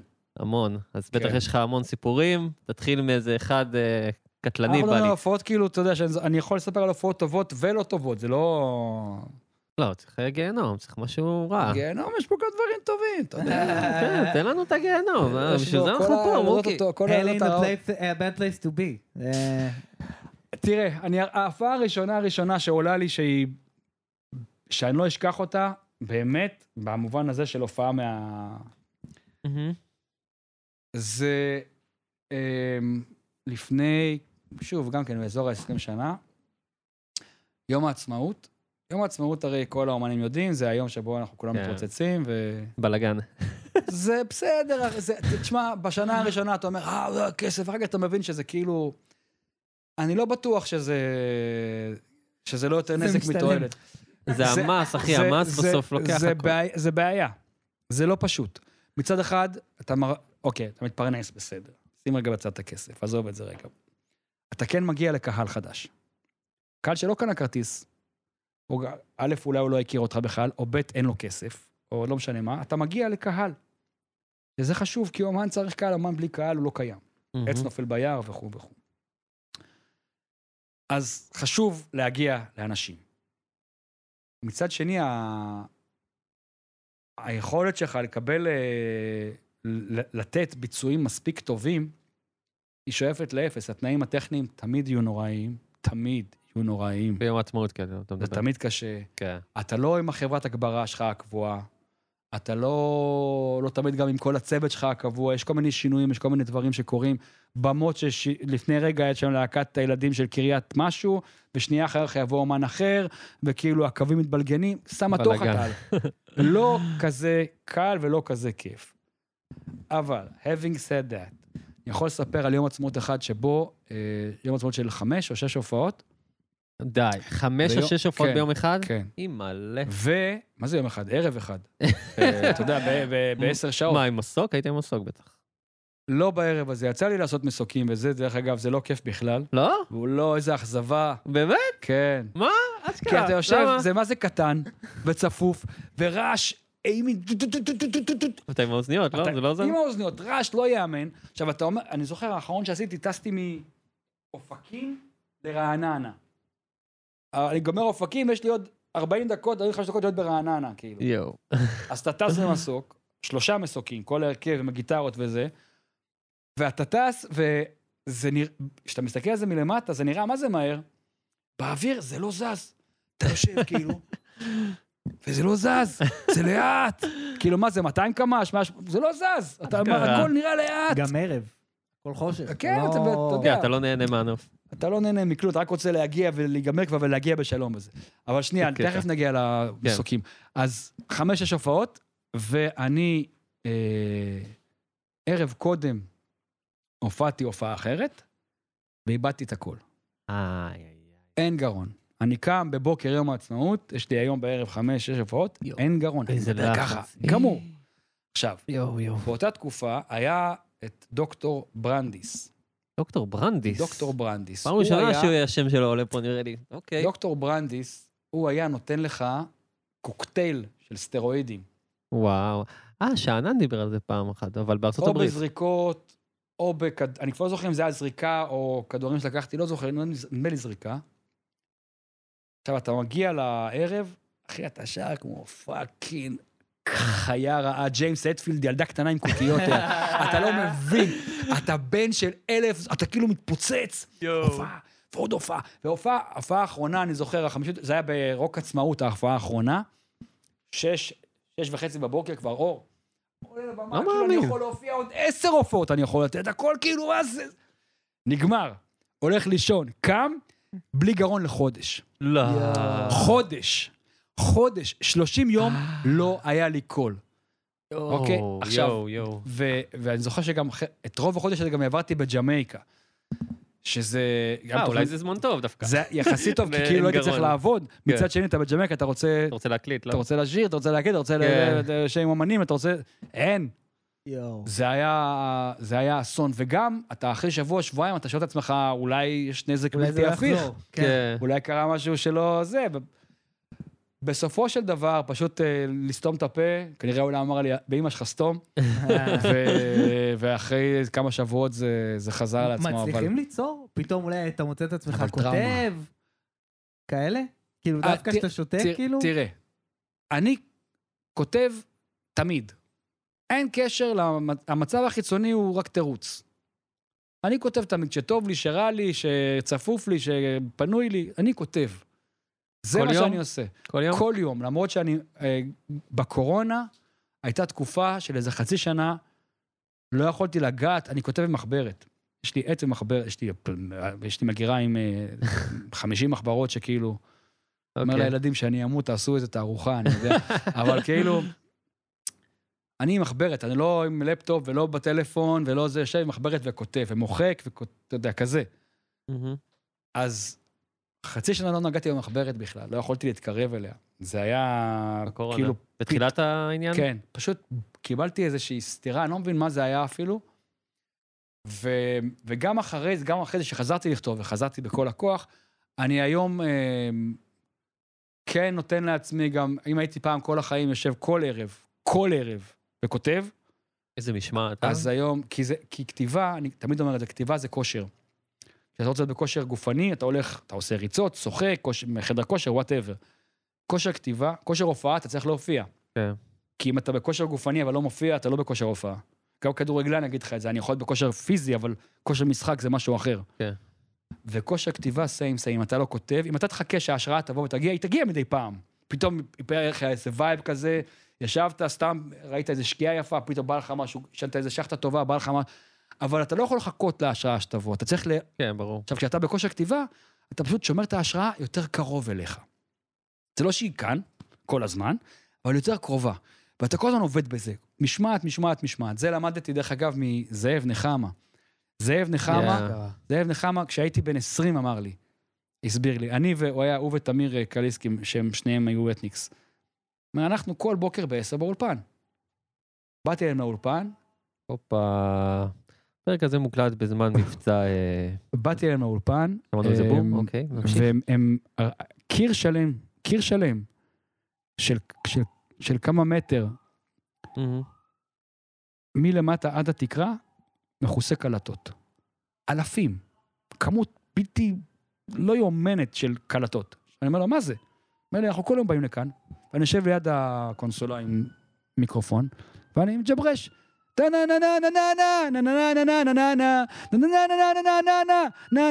הנה, יש לי רעיון ל hook. ותמיר יושב לידו ושם את זה על קלידים. עכשיו, אנחנו עושים את זה מ-10 עד 4 כל יום. מדהים. כל יום. עכשיו, הוא אומר מתוך זה, יצאו דברים. כן. לי זה היה מהפכני. כי אני הייתי ילד, וכאילו אמרתי, אה, כותבים עם החבר'ה, או כותבים כשיש vibe וזה. לא, הוא יושב וכותב, כל... הוא עובד בזה. אז בגיל מאוד מאוד צעיר קיבלתי את השיעור הזה, שאני חושב שכל מוזיקאי צריך לשמוע אותו בגיל כמה שיותר צעיר, ולהבין שהחריצות וההתמדה במש... בכתיבה, עזוב רגע את כל המסביב. בחיים, אחי. אני מדבר איתך עכשיו רק על, רק על אומנות, אז לא באתי לתת שיעורים אמנות זה. החיים. איי, איי. אמנות זה הזיקוק של, ה... של החיים. אבל אני אומר, זה דבר שמלווה אותי כל החיים שלי, וכל חיי הבוגרים, למרות שבשנתיים האחרונות אני מודה שאני לא עושה את זה כל ערב כבר. אבל אני כן דואג שרוב הערבים, אני, אה, אני שמונה בזה. אלבומים וחמישה עם שב"כ, נראה לי, כן, אפשר קצת להוריד את אה, הרגל אז, מהגז. אה, לא, זה לא עניין של להוריד את הרגל, זה עניין של כאילו, אתה יודע, אתה, אתה צריך למצוא את המינון שלך, שנכון לך. כן. ואז אז ההופעה הראשונה מהגיהנום זו הופעה שגמרתי אחרי החודש בלי גרון, שזה דבר נוראי, ואני עד היום, כשאני חושב על זה, אני נהיה לי, אני מתכווץ, כאילו, תגובה אינסטינקטיבית של התכווצות, כי זה היה קשוח מאוד. אוקיי, מה עוד? הייתה הופעה, וואו, מה? שם האוטובוס כמעט הוריד שם איזה רכב, היה נחמד. היי. אה, זה בטוח, וואו, טיל. אנחנו מקליטים את המבצע הזה, סתם את המבצע הזה, את הפרק הזה. סתם, שתדעו, בזמן אה, מבצע, איך קוראים לו? כזה או אחר, משהו וחץ. עמוד, ענן. אז כן, אז אם אה, יהיה פה איזה קאט מוזר, זה כנראה שפשוט נרוץ ל... אה, ממ"ד. כן. אה, בוא נדבר על אה, עוד כאלה. הופעה אחרת, אני זוכר, הייתה הופעה, אחת ההופעות הראשונות של שב"כ. הלאה, שב"כ. שב"כ חייב להיות פרוע. תשמע, שב"כ חייב להיות היו- משהו, תן לנו סיפורי nineties. הייתה הופעה אחת, זה באשדוד. היה איזה פאב, זה התחלה 95, 95, 96, יואו. כן? זה התחלה, התחלה של שב"כ. כן. אני חושב שזה היה כשהאלבום הראשון רק יצא. ובאותה תקופה, שב"כ, אה, ברדיו, וזה לא ממש היו חזקים בשום צורה, אבל בשטח זה היה מטורף. איפה שלא היינו מגיעים, היינו מפרקים מקומות, כל מקום של 700-800 איש, היו בחוץ 2,000 איש, ועוד 2,000 הולכים הביתה, כאילו מטורף. כן. הגענו לאיזה פאב באשדוד, פאב קטן, לא יודע, מקום ל-200 איש, היה שם בחוץ עוד כמה מאות. ואני, אני לא זוכר, אולי הייתי עם איזה, רבתי עם איזה חברה, או לא יודע מה היה. בקיצור, שתיתי למוות. ואני זוכר שבבמה הייתה, שוב, פאב, היה כזה מין מעקה עץ מקדימה של הבמה. כזה מעקה עד כאילו אתה המותניים. באיזה כלוב כזה. כן, מכיר זוכר את עצמי. נתקע בזה, נופל. נופל על התופים, עושה איזה כאילו פשוט שיכור גמור, צורח את הנשמה שלי. אמ, ואני, זה אחת, אחת הפעמים הבודדות שאני לא זוכר איך הגעתי הביתה, כאילו, משהו מטורף, כאילו, משהו הזוי לגמרי. זה היה רק אלכוהול או עוד דברים? רק אלכוהול. וואלה. היו הופעות אחרות, עוד לשמוע הופעות אחרות עם אה, זה, עם תוספים אחרים. מה שאתה מה רוצה, שאתה- אנחנו... הייתה הופעה אמ, עם אסיד ו-MD ביחד. אסיד ו-MD ביחד? איזה משוגע, אחי. ביחד. וואו, חמור. עכשיו, זה, עכשיו, גם זה היה, זה היה חמור יום. עצמאות של שב"כ. גם יום זה חמש. כמו להיות על רכבת הרים ובו זמנית להיות על ה... עכשיו, אתה כאילו, אני זוכר את עצמי כאילו- בתוך הוון, כאילו עולה לי. רק התחלנו את הערב, אני הולך לכולם על הראש בתוך הוון, מקדימה, אחורה, אני כאילו... ו- ואז אנחנו... עכשיו, אני זוכר, ההופעה הייתה הראשונה, או השנייה, לא משנה, אחת ההופעות, קריית אליעזר, וואלה. יואו. האצטדיון של. חיפה. המיתולוגי. אנחנו מגיעים, אני יורד מהוון, אני תופס, מר, הבנו עם המרשלים שלנו, כזה, כזה גודל. מרשל, מגבר מרשל של גיטרה, זה, זה מגבר אוקיי. של, לא יודע, מטר עשרים על מטר עשרים, כבד. אני תופס אותו כאילו זה יענו עתיק בית ספר שלי, שם אותו על הכתף, רץ למדרגות לבמה, הולך, שם אותו. חוזר, מביא עוד אחד, כאילו. הכל, אתה נהיה. סופרמן, אתה לא... ו- ואז אה, באיזה שלב לקראת סוף ההופעה, הכל עולה, אבל לא טוב עולה. עולה כאילו זה, אני מסתובב למ- למתופף לא. לג'יימס, אני עומד ליד ג'יימס עם הגב לקהל, מקיא את החיים שלי. על הבמה, על את? החיים שלי אני מקיא. יצאו לי דברים, לדעתי, מהילדות, כאילו. מקיא כמו חמור. אבל גמרתי להקיא, אני עושה וחוזר. הכי טוב, הכי זה טוב. מקצוען, חבר'ה, זה מקצוען. אז אה, זה- הייתה. הופעה, זה סיפרתי עליה כבר כמה פעמים, אני אספר עליה גם עכשיו. אני הייתה חייב שנייה להבין, מה, הק- הקטע סיימת, וכאילו כל ההשפעה של זה גם נגמרה? כאילו ככה לא, fuck? לא, לא, עדיין רק- היית... רק הקי הסתיים. אוקיי, רק- אז אחרי זה שרדת הכל כן, טוב? הנה, אני פה. לא, כן, לא את יודע, ה- את לא זוכר. הכל, אחי. אני- זה חלק, מקטעים, מקטעים. מדהים, מדהים. אוקיי, בסדר. אמ, הייתה הופעה, גם כן, הסיבוב הראשון של שב"כ. תשמע, צריך להבין, זו תקופה 95-6, זה 26-27 שנים אחורה. אין סלולר, אפשר לעשות מה שרוצים. אין הוכחה. כן. אה, לא חכם. אמ, והפענו באיזה מתנס ברעננה. 400 בני נוער כזה. והבמה הייתה נמוכה בגובה כמו השולחן הזה, כזה, אתה יודע, עד הברך. אוקיי. אז כל הקהל מקדימה, עולה. ממש, לא, לא שעולה, הוא כאילו, הוא- אתה ממש קרוב אליך, כמו שאני, ואת כאילו ככה. עכשיו, ההופעה הזאת עלינו עם שמלות, All right. של סבתות, כאילו. כל אחד הביא מסבתא שלו איזו שמלה מטופשת. הצחיק אותנו, אני לא, אל תשאל אותי למה, אני לא יודע, זה היה נראה ממש... שב"כ. לא, מגניב, נירוונה style. עלינו עם שמלות. יכול להיות נירוונה. באמת, נכון, אתה הזכרת לי עכשיו את כן, קורט אחי, קוביין. קורט. סבבה, אז- השראה. אה, אז כזה vibe. אנחנו עולים עם שמלות, עכשיו חם. באמצע ההופעה כבר הכל יורד, ואני זוכר, נשארתי רק עם ה- עם בוקסר ועם ה- עם האולסטאר, כאילו. בשיר האחרון, שב"כ סמך אימפריה, אני עומד שם מקדימה, שם את הרגל על המוניטור, כאילו, זה שב"כ סמך אימפריה. והילדים מקדימה, שולחים יד, פלק, לא. מורידים את התחתונים. יואו, איזה חצופים, מלא. כן, עכשיו אני עומד שם, יואו. לפחות זה לא היה מכופף הבננות. זה סופר, זה סופר, זה סופר אדרנלין כבר, אתה יודע, אתה כבר מפו- מפוצץ גם ככה. כן. וגם זה עניין של עיקרון עכשיו, כאילו... אז אני עושה ככה עם הרגל, מנער את הרגל ומוריד, כמו שאתה בשירותים כזה, ואתה זורק את ה... ועד סוף השיר, שזה השיר האחרון של ההופעה, נשארתי עירום, כביום היוולדי. קופץ. שב"כ סמך אימפריה, מקסם, כן, כזה, כל ה... ראו לך את מכופף הבננות. ראו, כן, כופפנו. רגע, מה, מי שהזמין אתכם לא דפק תלונה אחרי זה? זה, מה זה, מה הוא עשה? לא התעצבנו? כנראה שלא, אני לא, לא, לא זוכר שום לא דבר איזה כזה. מכתב אולי, זה כאילו? הייתה, אולי זה הייתה קופה בכלל, שפ- אני לא יודע. וואי, אבל... אה, אבל זה קרה. עברת כן, את זה, אתה קרה אומר. בגדול. טוב, אמ, מזל יש לי שלא רגע. שאלה על כן. משהו אחר. כי נגענו קצת בנושא הגרון. זה מעניין אותי כאילו... כי אתה זמר? עשית, א', כן, מעניין אותי כי אני גם אוהב אנחנו לשיר וגם אוהב לעשות. דברים. ואני מסתכל על איך שהיית כ-MC ואיך שהיית כ-MC סלאש זמר, שזה תכלס מה שאתה עושה היום. אתה עדיין עושה קצת MC. ואני מדמיין לעצמי, כאילו, בואנה, בלהקה, לבוא כאילו לפרויקט, שכאילו כל בן אדם, קרן פלס יש לה נרוסטה בגרון, לא יודע מה יש לה לזאתי. כל אחד שם שרעפת מבטון, לא יודע, זמרים, ווקליסטים אני מדבר על הלהקה בתיאטרון הבימה, ההצגה. כן, הלהקה, סליחה, הצג, הלהקה, הלהקה כן. ההצגה. כי זה פשוט אוקיי. דוגמה למשהו שהוא מאוד מאוד, אנשים שם שרים טייט. נכון. וכאילו, בואנה אחי, זה לא מפחיד להיכנס לכזה זה היה? אני אגיד, זה- זה ש- זה מגניב שאתה שואל את זה. אמ, את מי שיחקת?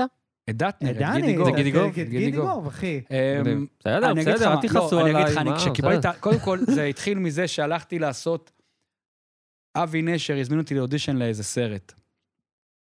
ועשיתי את האודישן מולו, ובסוף האודישן הוא אמר לי, תשמע, הולכים לעשות בהבימה הצגה לפי הסרט הלהקה. אתה צריך לעשות את דטנר. אז הבנתי, א', שתפקיד בסרט לא קיבלתי, אבל, אבל, יפה. אבל כאילו, שלח אותי לדבר הזה, והבימה הזמין אותי לעשות אודישן. אה, באודישן, עשינו אותו אני ופלס ביחד. פלס, אתם מכירים את הסצנה בריקוד מושחת של ה... שהוא מרים אותה באוויר? בטח. עשינו את זה פלס ואני, אבל הפוך, היא הניפה אותי. אמיתי. אשכרה. זהו, כשאתה אומר פלס, אתה מתכוון לקרן פלס. כן. ואני חושב על גבר, כאילו, לא, לא, כן. אתה אומר, היא הרימה אותך. כאילו, אוקיי. היא ברוח חזקה. וואי וואי. אז... אה, אבל אני אגיד לכם מה, רמי קליינשטיין עשה שם את העיבודים וההפקה המוזיקלית של ה... וזה בשבילי היה בית ספר פגז. ל... קודם כל לא שרתי בקולות אף פעם לפני זה, למדתי לשיר בקולות. למדתי להקשיב לקולות נוספים מסביבי, בלי מוניטור, אין מוניטור על במה.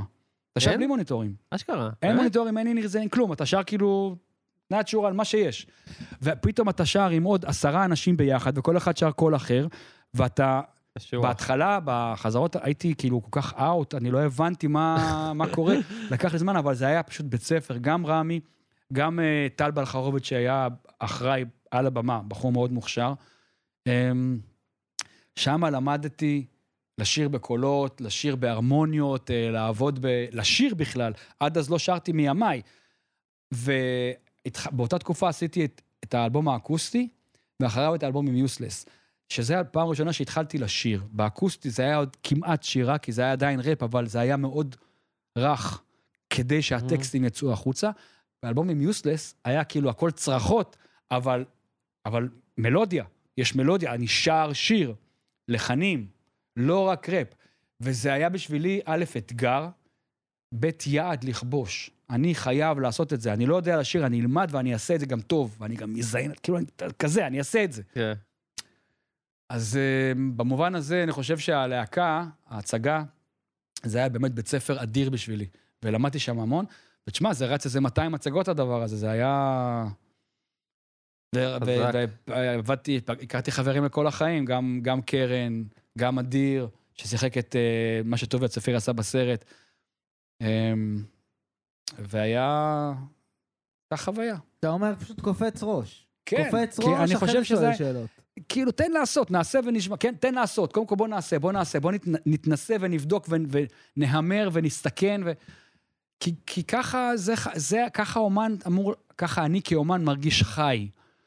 אם אני, שאומרים לי, תעשה אלבום כמו שמע ישראל. מה זה השטויות האלה? איך אני אעשה אלבום כמו שעשיתי כשהייתי בן 25, 27, לפני 20 שנה, על פרוטולס ב-2002, בישראל 01. 2002. מישהו אומר לך את זה עדיין, 01. כאילו? ברור, למה אתה לא עושה את זה? כי אני עושה מה שבא לי. איזה אנשים הזויים. כי זה מה, ש... זה מה שאומן צריך כן. לעשות. מישהו שאל את... שוב, אני חוזר רגע לדויד בוי, שהוא עשה את... אה, את איפה שיוסי ניגן, איך קראו לאלבום הזה?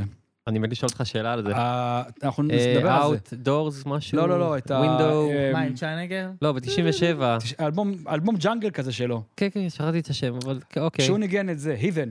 נכון? זה ההיבן? לא, כן? זה לא ההיבן? אני חושב שזה לא ההיבן. חושב. אנחנו צריכים פקט צ'קר. אנחנו נבדוק את זה, לא משנה. עמידן, גוגל, כן. תעשה משהו, אתה יושב שם רק גוגל, מצלם וזה. גוגל. יאללה, יש לנו פקט צ'קר. אז, כשמישהו, כשדיוויד בואי ב-97 עשה את האלבום הזה, מישהו אמר לו, למה אתה לא עושה Spiders from Mars עוד פעם? למה אתה לא עושה שירים כמו זיגי סטארדסט? למה אתה לא עושה China Girl? וכשהוא עשה China Girl, אמרו לו, מה זה הדבר הזה? אתה עושה fucking דיסקו? איפה זיגי סטארדסט? וכשדילן הלך ועשה גיטרה חשמלית, מעריצים עזבו במחאה. יצאו מה... כאילו, אמרו. לא באים, לא באים אליך להופעות, כי אתה כאילו בגדת. כן, חוץ מהאוסטרלים, האוסטרלים היו עכשיו, דווקא. כאילו, קודם כל, זה אומר שאנשים הם סתומים. אמת. בהגדרה. כולנו, לא לא יוצא מן הכלל, גם אני, כן? לא שאני... אבל זה גם אומר שאני שוב אומר, אומן חייב לעשות מה שהוא רוצה, מרגיש שבא לו, מאמין שיה... זה מה שהוא צריך לעשות. לא מה שרוצים ממנו, לא מה שהוא כבר עשה. הוא חייב לחפש, הוא חייב לחפש. אם אתה נשאר אותו, באותו מקום... Outsider? Outsider. האלבום לא נקרא. אאוטסיידר. 95 תבדוק. לא, זה היה 97. 95. 95. עכשיו אנחנו, אני אספר לך את הסיפור על הדייוויד בואי. כן, כי מעניין אותי ה insight הזה שפשוט יוסי. נעלם לך. אני אספר לך את הסיפור על דייוויד בואי. אנחנו... אמ, 97 זה עטיפה. כן, 95 זה הראשון, וזה קרה שם. אוקיי. אאוטסיידר, ככה זה נקרא? וה Heathen זה 97? אוקיי. אה. אז בקיצור, מה קרה שם? אנחנו, אוקיי, אנחנו 95, אנחנו באולפן, חלק מאיתנו בתיכון, חלק מאיתנו חיילים, אבל באמת ילדים. כן. מקליטים את האלבום הראשון של שב"כ. עכשיו, יוסי פיין, באלבום של שב"כ, עבד פעם ראשונה, הוא גם עשה את זה אחר כך עם הדג, אבל שם הוא הציג לנו את השיטת עבודה שלו, שהיא הפוכה. מה זאת אומרת? אז היה מאוד נהוג להקליט, אתה מקליט תופים, אתה מקליט בס, גיטרות, קלידים, whatever, ובסוף בא הזמר, הוא זמר, אה, ושר על ההקלטה. אנחנו עבדנו הפוך. הוא אה. לקח, היה לנו רק אה, cowbell, כאילו, אתה יודע, אה, כן, כן, מטרונום. מטרונום. אוקיי. במקרה הטוב הוא בנה אולי איזה ביט תופים כזה, אבל בלי כלום, בלי, אין עליו כלום, זה רק אייט או בייט הכי פשוט. כן, kick snare. בום בום פה, כזה. ומי שהקליט ראשון זה הסולנים. וואלה. רק על המכונת תופים. בלי הגיטרות, בלי הבאס, בלי כלום. ואז, אחרי שהסולנים גמרו, אז הוא הקליט גיטרות, אחרי זה בס, ובסוף את התופים. ככה זה השירים של שב"כ? ככה יענו? שב"כ הוקלט. יואו. כל ה- כל האלבומים? וואלה, הראשון, האחרים כבר, אני לא זוכר גם השני, אבל הראשון אני זוכר את זה מאוד. מאיפה הבאת את האנרגיות בתור סולן שאתה מקליט על כלום? אני חושב אחי, שזה זה אתה בן הח- זה 18, החרמנות, יוסי אומר לך, אחי. זה החרמנות. סע. אתה- כשיוסי... טוב, מטורף, אני קודם כל זה כאילו, נכון, אין כי לי מושג יוסי פיין הגיע, זה, זה, אתה מסתכל עליו, אתה אומר, זה סמכות. מה שהוא אומר, אתה, אתה אמן ועושה. קודם כל אתה עושה, ואחרי זה אתה חושב על זה. שמע ישראל. אבל קודם כל אתה עושה. וזה זה חשוב מאוד להיות תלמיד טוב, תלמיד מצטיין במוזיקה.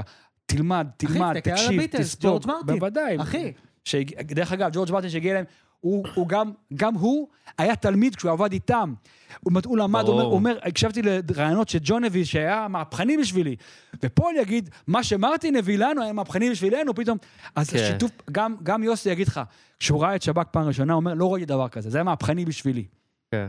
לא משנה טוב או לא, הוא יגיד לך שזה לא היה טוב, ובצדק. אבל, אבל זה היה חדש, זה היה אחר. אז תחזור רגע ליום ההוא. אז ה- אנחנו הקלטנו את האלבום הזה הפוך. עכשיו, יש איזה יום, זה היה בהקלטות של השירה עוד. כבר אנחנו הקלטנו כמה ימים, כבר איזה ארבעה ימים מקליטים, יש עוד כמה ימים של הקלטות. אנחנו מגיעים איזה בוקר לאולפן, והוא לא מגיע, לא בא. חכים. שעה, שעתיים, שלוש, צהריים, לא מגיע, מתקשר הביתה, הוא לא עונה. עכשיו, אין סלולר. אין עם מי לדבר. היה תקופה שמתקשרת למישהו הביתה והוא לא עונה, אין. אין אותו. לא תזדיין, קיים. אין, תסתדר, זה מה יש. תשאירי לו. הודעה. כן. לא עונה. עכשיו. עכשיו נגמר, נגמר, נגמר היום, הוא לא חוזר אלינו, הוא לא עונה. עכשיו, המנהל שלנו, איציק ליכטנפלד, לא מבין מה קורה. אנחנו, אנחנו מתחילים להיות בלחץ. כן, יש עוד אולפן גם, אולפן רץ בטח. וזה- וזה עולה הון, כן, יואו. והוא משלם עוד יום, יואו. והוא לא בא. לא בא. עכשיו, הגיע סוף שבוע, אז שבת אז לא עובדים. כאילו, הבן אדם איזה ארבעה, חמישה ימים נעלם. ביום ראשון או שני אחרי זה אנחנו מגיעים שוב לאולפן בבוקר, בתקווה, בתקווה שהוא יגיע הפעם. וכן, הוא מגיע. מגיע. ואיציק המנהל איתנו, צעקות? ויוסי, עכשיו, יוסי נכנס לחדר, "אה, אה, אה." הוא אומר, עצרו, עצרו, עצרו, לפני ש... לפני שאתם מתחילים, איציק, אני רוצה לתת לך... אני רוצה לתת לך משהו, לפני שהם מתחילים את הבלאגן. אני יודע שזה, אבל תעצרו שנייה. והוא מוציא מהכיס דף של מחברת כזה, A4, מקופל. והוא... איציק פותח את הדף, ויש עליו פתק, כתוב על הדף, Dear Eats, forgive me for stealing your producer, I needed him urgently, משהו כזה, בלה בלה בלה, על החתום, דיוויד בוי. אשכרה. עכשיו אנחנו Oh my לא. מבינים. אנחנו מסתכלים, אומרים, רגע? מה זה? והוא כאילו נקרא לנו מצחוק, ואנחנו לא מבינים, זה אמיתי? ואז הוא אומר, תשמעו, גמרנו את היום, ה- ביום שלישי, גמרנו להקליט, אני חוזר הביתה, ב-12 בלילה טלפון. יוסי, this is David Bowie. Uh, can you come over and, uh, and record some uh, bass for me? ויוסי אמר לו, בטח. ואחרי חמש שעות הוא היה על מטוס, יואו. ולא הודיע. יואו. ההצדקה היחידה, כאילו איץ לא הרג אותו, למה? כי הוא נתן לו פתק עם חתימה של דויד בוי ואישור של דויד בוי לקח אותו ל... כן. זה פתק מה- מאמא פתק שלך. אז לא כעס, לא כלום, אתה אומר... מה תעשה? מה תגיד לו? לא בסדר שאתה עוזב אותנו להקליט עם לא, דויד למה בוי. לא אמרת לפני? היינו מבטלים את האולפן. מה- מהש- מהשוק ומהזה, זה פשוט קרה. אז- אה, זה הסיפור על יוסי פיין ודויד בואי ושב"כ. דרך. אגב, כשהם נסעו, הוא ואיץ, אחרי כמה חודשים גמרנו את ההקלטות, והם נסעו לעשות מאסטרינג בניו יורק. עכשיו, שוב, היום מאסטרינג זה דבר שקורה תוך כדי המיקס כבר, וזה קורה באולפנים ביתיים וזה. אז מאסטרינג זה היה issue לבד בפני עצמו. מה, אצל יורם וזן?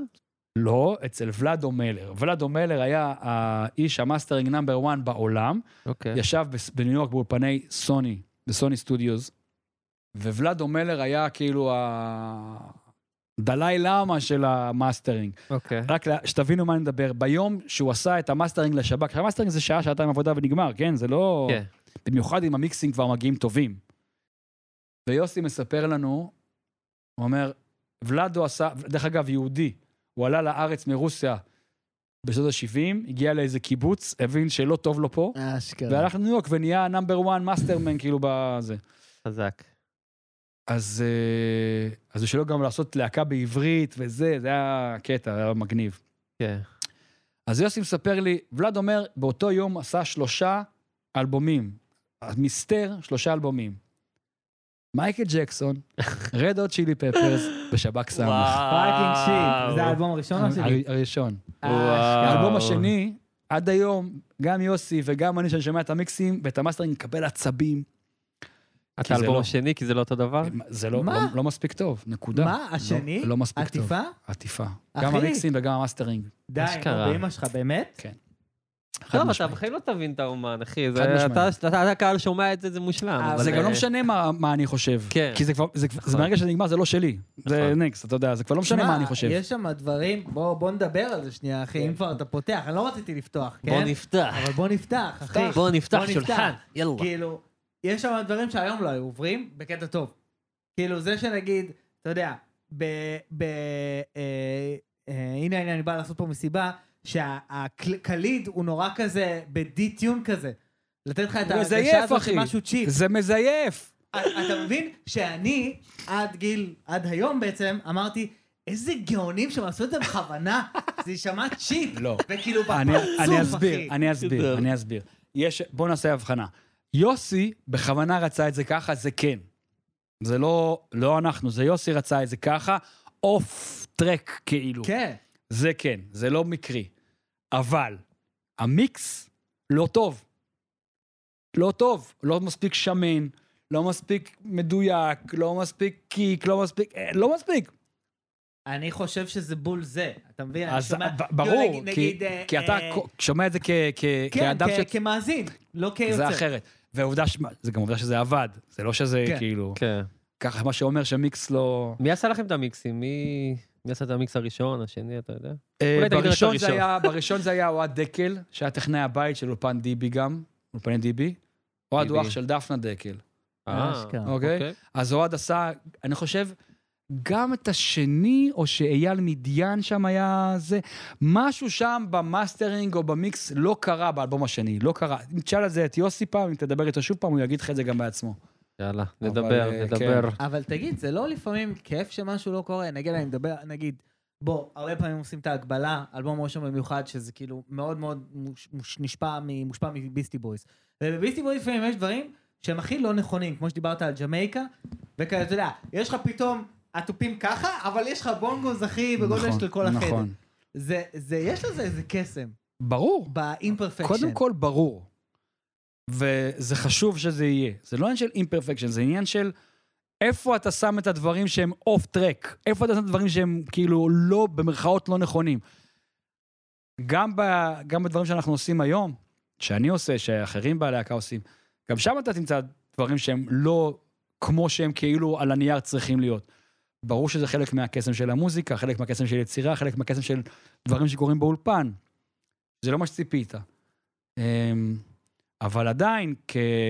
בתור המוזיקאי, אתה רוצה שזה יהיה הכי מדויק כמו שחלמת שזה יהיה, ולא תמיד אתה קולט שבעצם מה שיצא, למרות שזה לא מה שרצית, הוא ממש אחלה, לא פחות, ואולי אפילו יותר ממה שכן תכננת.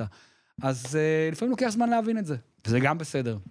תגיד, מוקי, אם היה זכויות יוצרים על חיזוקים, היית אומר שיאו, זה רשום על שמך?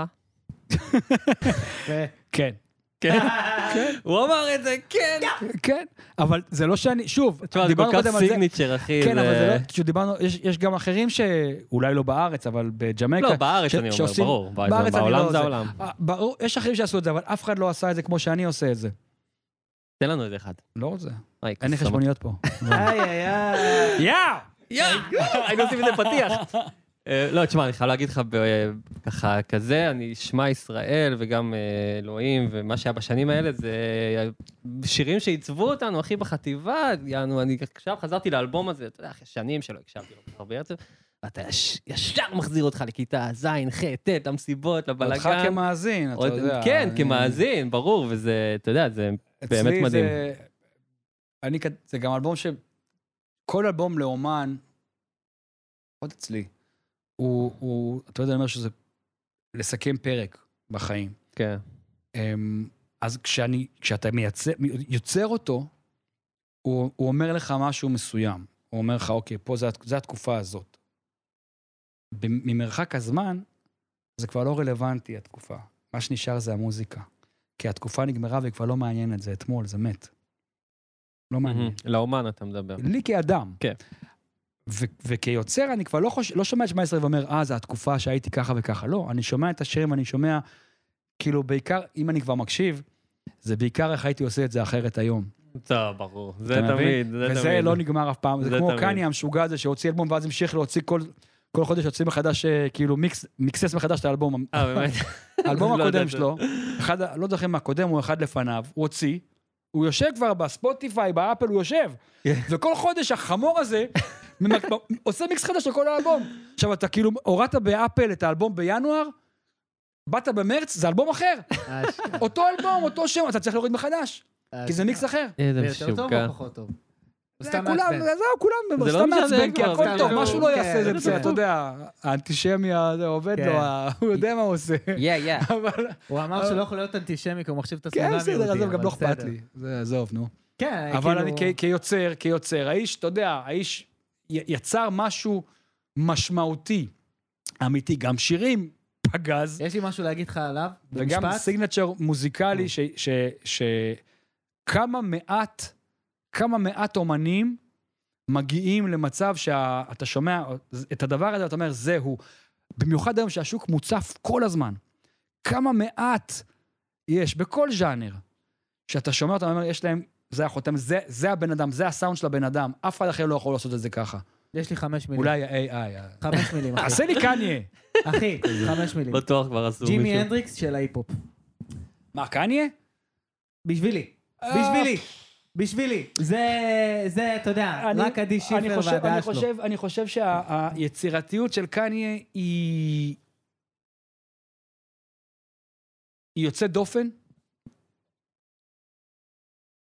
היצירתיות של ג'ימי הנדריקס, בעיניי, שוב, במרחק הזמן, אני לא בזמן אמת, הרי לא חווינו את זה בזמן אמת, היא הייתה הרבה יותר, וזה שמע אולי מוזר, הרבה יותר מוגבלת מקניה. אבל זה גם בגלל שג'ימי, הוא לא היה all around player, הוא היה גיטריסט והוא שר. הוא אפילו לא היה, הוא לא קרא לעצמו זמר, הוא היה נכון. גיטריסט והוא גם שר. כי הוא צנוע, קניה, אבל הוא היה בסדר, זמר. הוא גם היה גיטריסט, אתה יודע, הכי טוב וזה. זה ברור. אבל קניה, הוא לא, הוא לא, הוא מפיק וכותב ומנגן ושר ו... רפר בינוני, אני לא, לא משנה, אבל היצירה שלו, היצירה שלו ב overall, גם אם הוא רפר בינוני יחסית למה שקורה, היצירה שלו ב overall היא כאילו טופ, טופ, top notch, זה כאילו, זה לא... אה, ה- היכולת שלו להרוג את עצמו ולהוליד את עצמו מחדש כל אלבום, אחי. כל אלבום. כמו ג'ימי. וגם אני לא הסיפורים. אני לא. חושב שהוא מת וחי מחדש.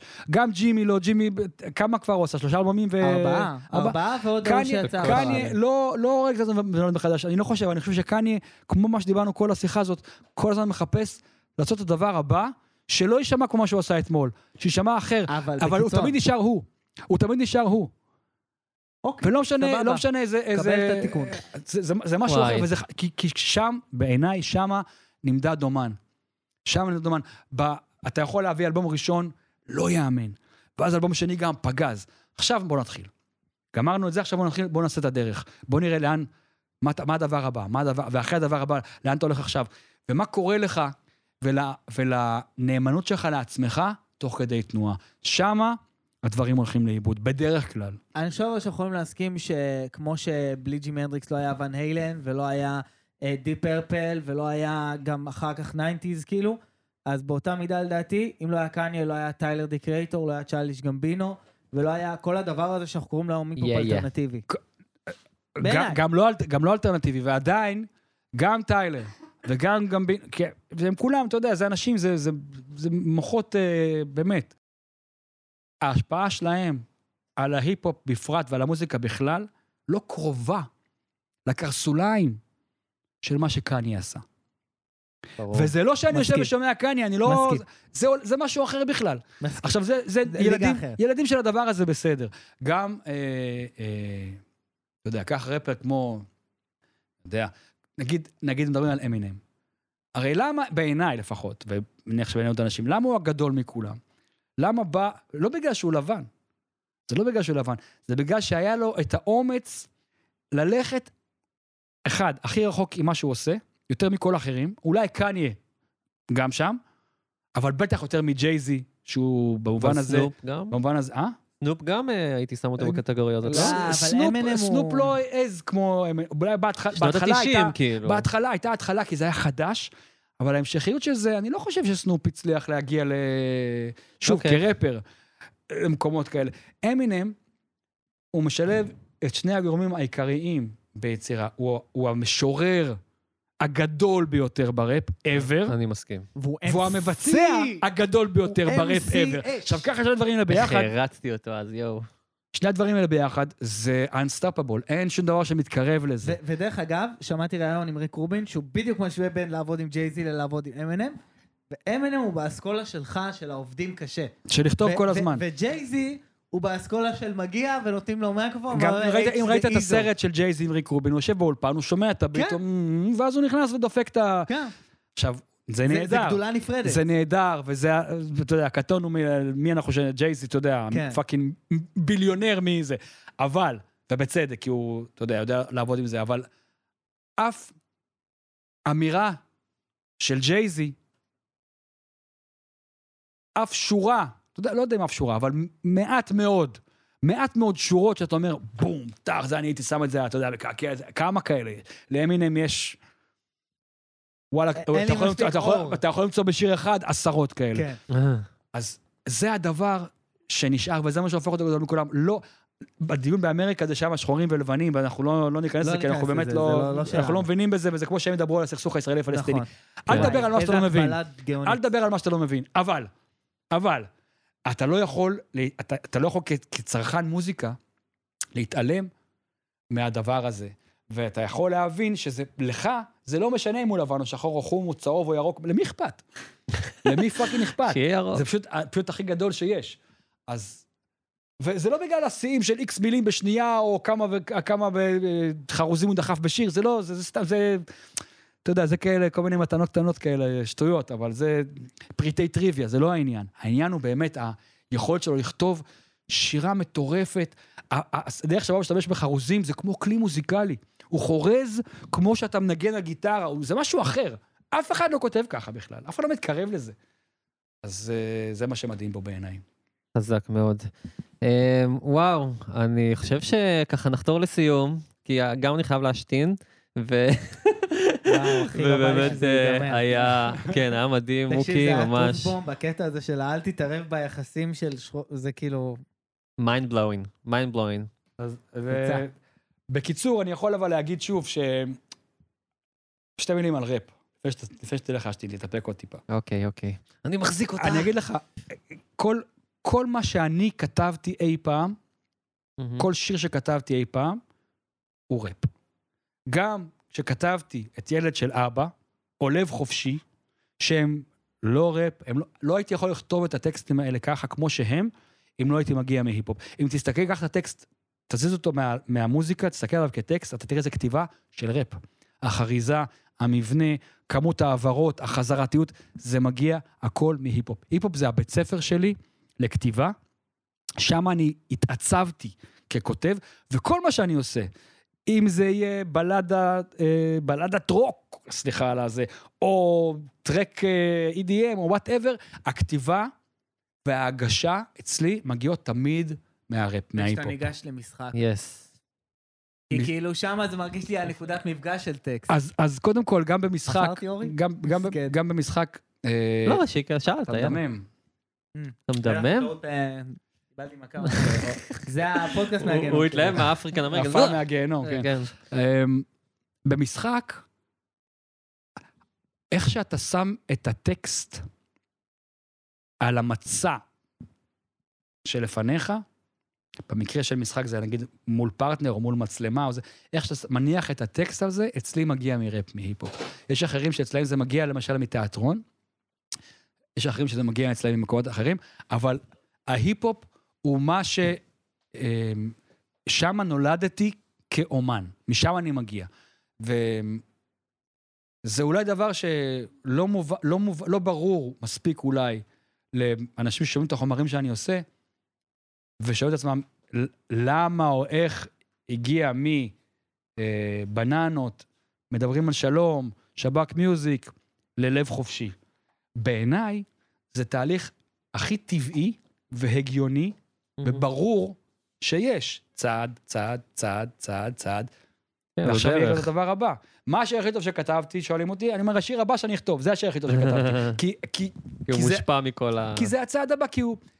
כי כשאני כותב שיר עכשיו, אז אני ה-AI של עצמי.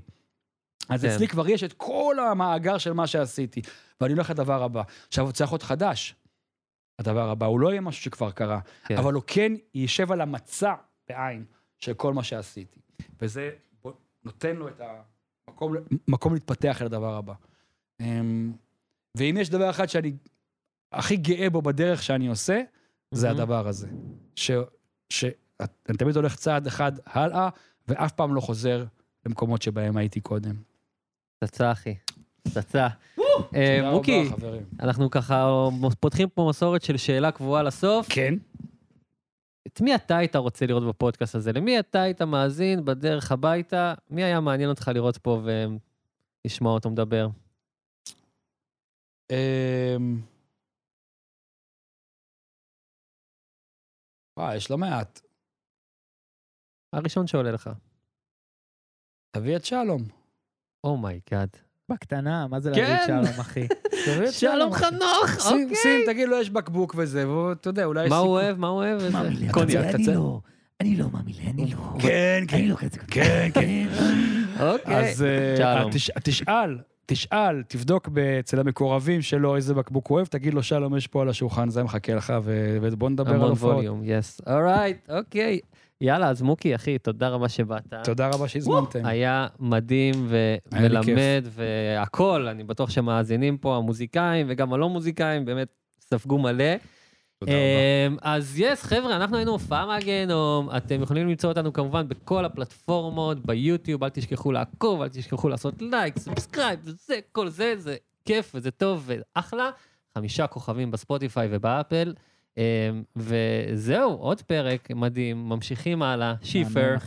yeah baby. מהמם. אה, אנחנו כל פעם כזה, יהיה עוד פרק, זה אשכרה קורה. אז אה, אחלה. חברים, אז אה, נתראה שבוע הבא, עוד שבועיים, וסלמת. יאללה ביי. Check the mic and make sure it sound right, boys.